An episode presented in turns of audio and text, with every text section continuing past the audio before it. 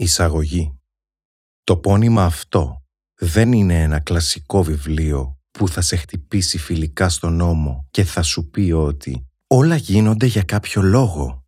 Ο Θεός παίρνει τους καλούς. Τουλάχιστον τον έζησες και τον είχες κοντά σου για αρκετά χρόνια.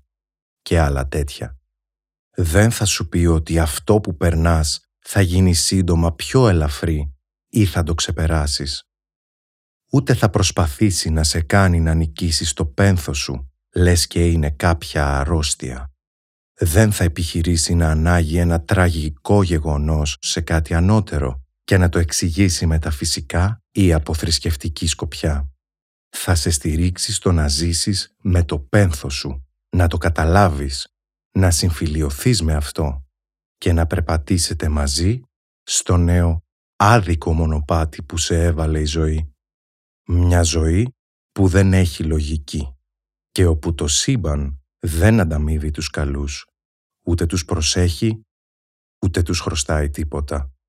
Στις 27 Δεκέμβρη του 2020 έχασα τον πιο σημαντικό άνθρωπο της μέχρι τότε ζωής μου, αλλά και της μετέπειτα. Κατέρευσαν τα πάντα και ένα πανέμορφο εσωτερικά κορίτσι, 36 ετών μόνο, έκλεισε τα μάτια και δεν τα ξανάνοιξε. Κοιμήθηκε ένας καλός άνθρωπος με μια τεράστια καρδιά που τους χωρούσε όλους και ποτέ δεν σκέπτηκε ούτε έδρασε αρνητικά. Σιώπησε μια κοπέλα που εργαζόταν σκληρά, αγαπούσε όλο τον κόσμο, ήταν ζωόφιλη, βοηθούσε τους πάντες και όποιος την γνώριζε σίγουρα δεν ξεχνούσε ποτέ την αλήθεια την ευγένεια, την καλή της προαίρεση και το χαμόγελό της. Αναπαύτηκε μια γυναίκα που ήταν σύντροφος, αδερφή, φιλαράκι, συνοδοιπόρος και στήριγμά μου για δεκαπέντε χρόνια. Η ζωή μου τερμάτισε και μένα εκείνο το βράδυ και τίποτα πλέον δεν έχει αξία και νόημα. Είναι από τα πιο τραγικά γεγονότα που μπορεί να συμβούν σε κάποιον και το ότι συνεχίζω να αναπνέω και ζω ακόμα ίσως είναι το μεγαλύτερό μου κατόρθωμα. Η δική μου εμπειρία όμως δεν σημαίνει ότι θα με κάνει να σου πω πως καταλαβαίνω τι περνάς εσύ που βιώνεις μια μεγάλη απώλεια ή ότι αυτό που νιώθω εγώ και αυτό που πέρασα θα το νιώσουν και άλλοι σε αυτόν τον βαθμό. Το πένθος είναι αυστηρά προσωπικό και ο καθένας το βιώνει με τον τρόπο που επιλέγει. Εδώ δεν θα σου δώσω ούτε συμβουλές, ούτε τρόπους να ξεπεράσεις κάτι. Απλά θα σου εξιστορήσω όσα βίωσα τους πρώτους εννιά μήνες και θα κάνω τη δική μου κατάθεση ψυχής που ίσως ταυτιστείς.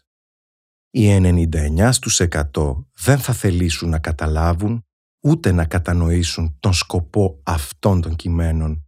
Όμως, Όποιος θα εισπράξει και με ακούσει πραγματικά θα καταλάβει πως όλα είναι δεκτά στο ταξίδι του πένθους και δεν χωράει πρέπει και δεν πρέπει σε τούτο το μοναχικό ταξίδι. Αργά ή γρήγορα όλοι θα βιώσουμε μια μεγάλη απώλεια. Πολλοί από εμάς παραπάνω από μία φορά.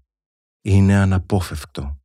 Ίσως εδώ βρεις κάποια σημεία που θα σε κάνουν καλύτερο άνθρωπο και θα αυξήσουν τα επίπεδα ενσυναίσθησή σου. Λυπάμαι πολύ για την απώλειά σου, αλλά ταυτόχρονα χαίρομαι που επέλεξες να με διαβάσεις. Δεν είμαι ούτε ψυχολόγος, ούτε θεραπευτής και ούτε κανένας σύμβουλος ψυχικής υγείας ή life coach ή κάτι από όλα αυτά που είναι τόσο της μόδας τελευταία και δείχνουν πόσο έχουμε αποξενωθεί σαν άνθρωποι μια κοινωνία σε αποσύνθεση που ακόμα και στα πιο τραγικά γεγονότα όπως αυτό του θανάτου δεν στηρίζει τον συνάνθρωπο και δεν του συμπαραστέκεται. Αντιθέτως, είτε από άγνοια είτε από οχαδελφισμό τον οδηγεί σε εξωτερική βοήθεια από κάποιους ειδικούς αντί να προσπαθήσει να τον καταλάβει και να πάρει λίγο από τον πόνο του και να τον κάνει δικό του μια κοινωνία που έπαψε να έχει ενσυναίσθηση και αγάπη.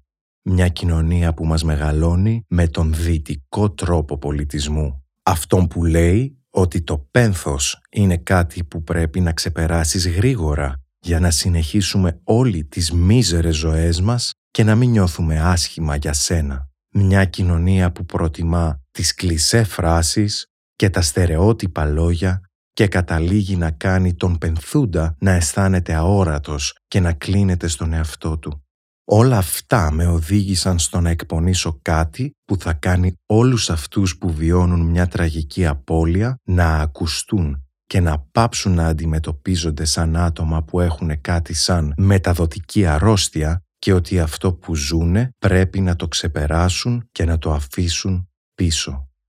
Η αγάπη δεν μένει ποτέ πίσω.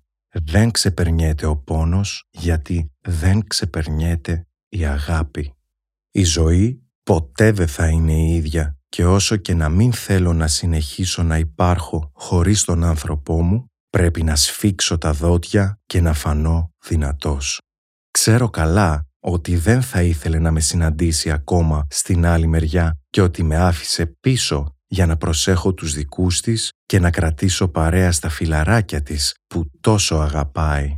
Έχω ηθική υποχρέωση να συνεχίσω το έργο της, να διατηρήσω τη μνήμη της και να οδηγήσω όσο το δυνατόν περισσότερο κόσμο να θυμηθεί μερικές βασικές αξίες που είχε το κορίτσι αυτό και στην σημερινή εποχή εκλείπουνε από όλους μας.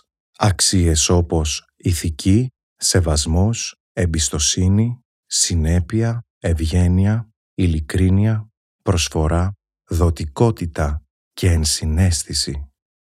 Εστιάζω πολύ στην βοήθεια από φίλους και συγγενείς γιατί θεωρώ ότι υπάρχει μια δεύτερη απώλεια μετά την πρώτη που κάνει το ταξίδι ακόμη πιο σκοτεινό και δύσφατο.